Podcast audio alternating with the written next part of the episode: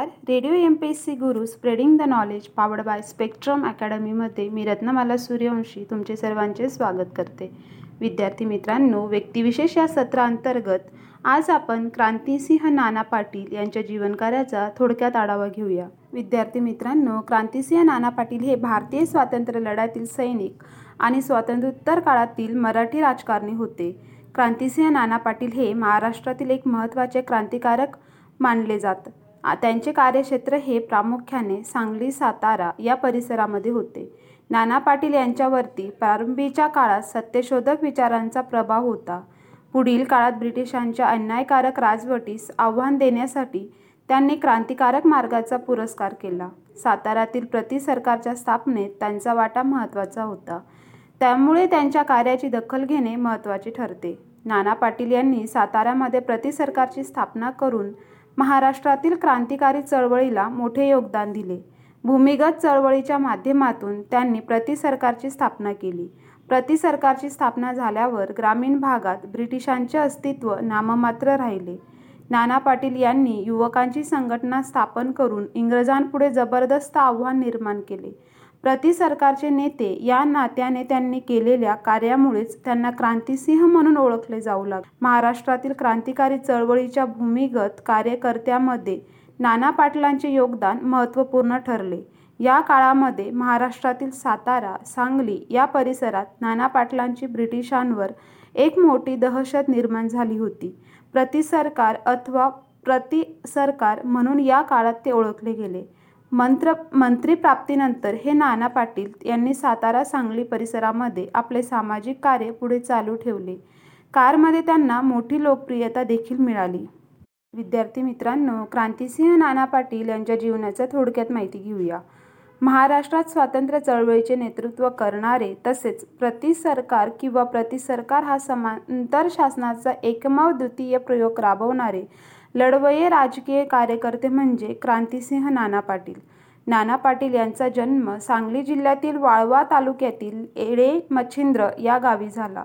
लहानपणापासूनच नानांना दणकट शरीराचे वरदान लाभले होते. म्हणूनच पुढील काळातही त्यांच्या भारदस्त व्यक्तिमत्वामुळेच लोक त्यांच्याकडे आकर्षित होत. शिक्षण पूर्ण झाल्यानंतर नानांनी काही काळ तलाठी म्हणून नोकरी केली. पण समाजकारण व राजकारणाची ओढ असलेले नाना लवकरच नोकरीतून बाहेर पडले. एकोणावीसशे तीसच्या सविनय कायदेभंग चळवळीपासूनच त्यांचा स्वातंत्र्य लढ्यात सहभाग होता.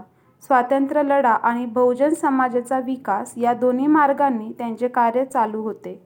विद्यार्थी मित्रांनो आत्ता जाणून घेऊया क्रांतिसिंह नाना पाटील यांचे स्वातंत्र्य लढ्यातील योगदान. एकोणावीसशे तीसच्या सविनय कायदेभंग चळवळीचे कार्य करण्यासाठी नाना पाटलांनी नोकरीचा त्याग केला. त्यांनी ग्रामीण जनतेला गुलामगिरीची जाणीव करून देऊन जनतेला धाडसी बनवण्याचा प्रयत्न केला. नानांवर वारकरी संप्रदायाचा प्रभाव होता. तसेच लोकांच्या भाषेत प्रभावी भाषणे करून त्यांच्यात प्रेरणा उत्पन्न करण्याची हातोडी नानांकडे होती. ग्रामीण भागातील बहुजन समाजातील लोकांचा स्वाभिमान जागृत करून त्यांना स्वातंत्र्य चळवळीत सहभागी करून घेणे हे क्रांतिसिंहांचे प्रमुख योगदान होय. ब्रिटिश शासनाला समांतर अशी शासन यंत्रणा उभी केली पाहिजे असा नाना पाटलांचा विचार होता. आपला आपणच करू कारभार हे सूत्र त्यांनी इसवी सन एकोणीसशे बेचाळीसच्या चलेजाव चळवळीत प्रत्यक्ष अंमलात आणले. आपल्या देशाचा कारभार आपणच केला पाहिजे या जाणीवेतून प्रति सरकार ही संकल्पना नानांनी प्रत्यक्षात आणली होती. प्रति सरकारच्या माध्यमातून लोक न्यायालये अन्नधान्य पुरवठा बाजार व्यवस्था यासारखी लोक उपयोगी कामे केली. ब्रिटिशांची राजव्यवस्था नाकारून त्यांनी एकोणीसशे बेचाळीसच्या दरम्यान सातारा जिल्ह्यात स्वतंत्र राज्याची स्थापना केली. प्रति सरकारचा प्रचार ज्येष्ठ कवी गदी माडगुळकर लिखित पोवाड्यांच्या माध्यमातून आणि शाहीर निकम यांच्या खड्या आवाजाद्वारे केला जात होता. विद्यार्थी मित्रांनो नाना पाटील यांच्या नेतृत्वाखाली प्रति सरकारमध्ये विविध दलांची स्थापना झाली. त्यातल्या एका दलाचे तुफान दलाचे field marshal G D Lad होते. या दलाची कुंडल येथे युद्धशाळा होती. या युद्धशाळेतून प्रशिक्षित अशा पाच हजारांवर जवानांच्या दोनशे शाखा स्वातंत्र्यपूर्व काळात गावोगाव काम करीत तलवारबारी जांबिया या परंपरागत हत्याराबरोबरच पिस्तूल बॉम्बगोळे फेकण्याचे प्रशिक्षण या जवानांना होते. प्रति सरकारने गावटग्यावर बसवलेल्या दहशत दहशतवतीमुळे या सरकारची पत्री सरकार अशी ओळख तयार झाली.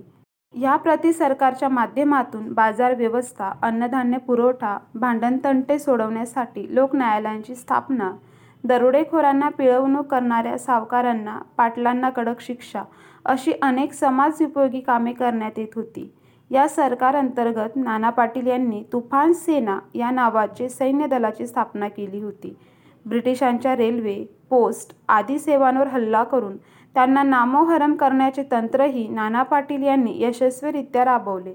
एकोणावीसशे त्रेचाळीस ते एकोणावीसशे शेहेचाळीसच्या या काळात सातारा व सांगली जिल्ह्यातील सुमारे पंधराशे गावात प्रतिसरकार कार्यरत होते. या संकल्पनेचा प्रयोग पुढे देशातही अनेक ठिकाणी करण्यात आला.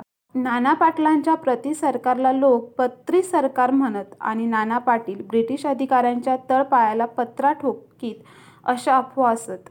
एकोणावीसशे वीस ते एकोणावीसशे बेचाळीस या काळात आठ ते दहा वेळा तुरुंगात गेले. एकोणावीसशे बेचाळीस ते शेहेचाळीस या काळात ते भूमिगतच होते. ब्रिटिशांनी त्यांना पकडण्यासाठी बक्षीस लावले. जंग जंग पछाडले पण क्रांतिसिंह ब्रिटिशांना सापडले नाहीत. ते भूमिगत असताना ब्रिटिशांनी त्यांच्या घरावर जप्ती आणली. त्यांची जमीनही सरकार जमा केली. याच काळात त्यांच्या मातोश्रींचे निधन झाले. क्रांतिसिंहांनी आपला जीव धोक्यात घालून धावपळीत मातोश्रींवर अंत्यसंस्कार केले होते. भारताला स्वातंत्र्य मिळणार हे नक्की झाल्यावर एकोणावीसशे शेहेचाळीसमध्ये क्रांतिसिंह कराड तालुक्यात प्रकट झाले. यांच्यावर महात्मा फुले यांच्या सत्यशोधक विचारांचा तसेच राजश्री शाहू महा कार्याचा प्रभाव होता. त्यांनी गांधी विवाह ही अतिशय कमी खर्चात विवाह करण्याची पद्धत रुजवण्याचा प्रयत्न केला. तसेच शिक्षण प्रसार ग्रंथालयाची स्थापना अंधश्रद्धा निर्मूलन ग्रामीण जनतेची व्यसनमुक्ती या माध्यमातून समाज सुधारणेचे कार्य केले. त्यांच्यामुळे शाहीर निकम नागनाथ अण्णा नायकवडी यासारखे कार्यकर्ते घडले. स्वातंत्र्यपूर्व काळापासून प्रामुख्याने सांगली जिल्ह्यासह संपूर्ण महाराष्ट्रात एक प्रेरणादायी व्यक्तिमत्व म्हणून सातत्याने प्रकाशात असणाऱ्या क्रांतिसिंहांचे सहा डिसेंबर इसवी सन एकोणावीसशे शहात्तर वाळवामध्ये निधन झाले. मला वाळव्यामध्येच दहन करण्यात यावे ही त्यांची इच्छा होती. त्यानुसारच वाळव्यामध्येच दहन करण्यात आले. विद्यार्थी मित्रांनो क्रांतिसिंह नाना पाटील यांच्या स्वातंत्र्य उत्तर काळातील कामगिरी बघूया. देशाला स्वातंत्र्य मिळाल्यानंतर नाना पाटलांनी संयुक्त महाराष्ट्र आंदोलनातही भाग घेतला. त्यांनी शेतकरी कामगार पक्ष व भारतीय कम्युनिस्ट पक्ष या पक्षांच्या माध्यमातून कार्य केले. एकोणावीसशे सत्तावन्नमध्ये ते उत्तर सातारा मतदारसंघातून लोकसभेवर निवडून आले. एकोणावीसशे सदुसष्टमध्ये कम्युनिस्ट पक्षाचे उमेदवार म्हणून ते बीड मतदारसंघातून लोकसभेवर निवडून आले. संसदेत मराठीतून भाषण करणारे ते पहिले खासदार होते. विद्यार्थी मित्रांनो अशा प्रकारे आज आपण व्यक्तिविशेष या सत्राअंतर्गत क्रांतिसिंह नाना पाटील यांच्या जीवनकार्याचा थोडक्यात आढावा घेतला. तर आता आपण इथेच थांबूया. तोपर्यंत तुम्ही ऐकत राहा radio M P S C Guru spreading the knowledge powered by spectrum academy. धन्यवाद.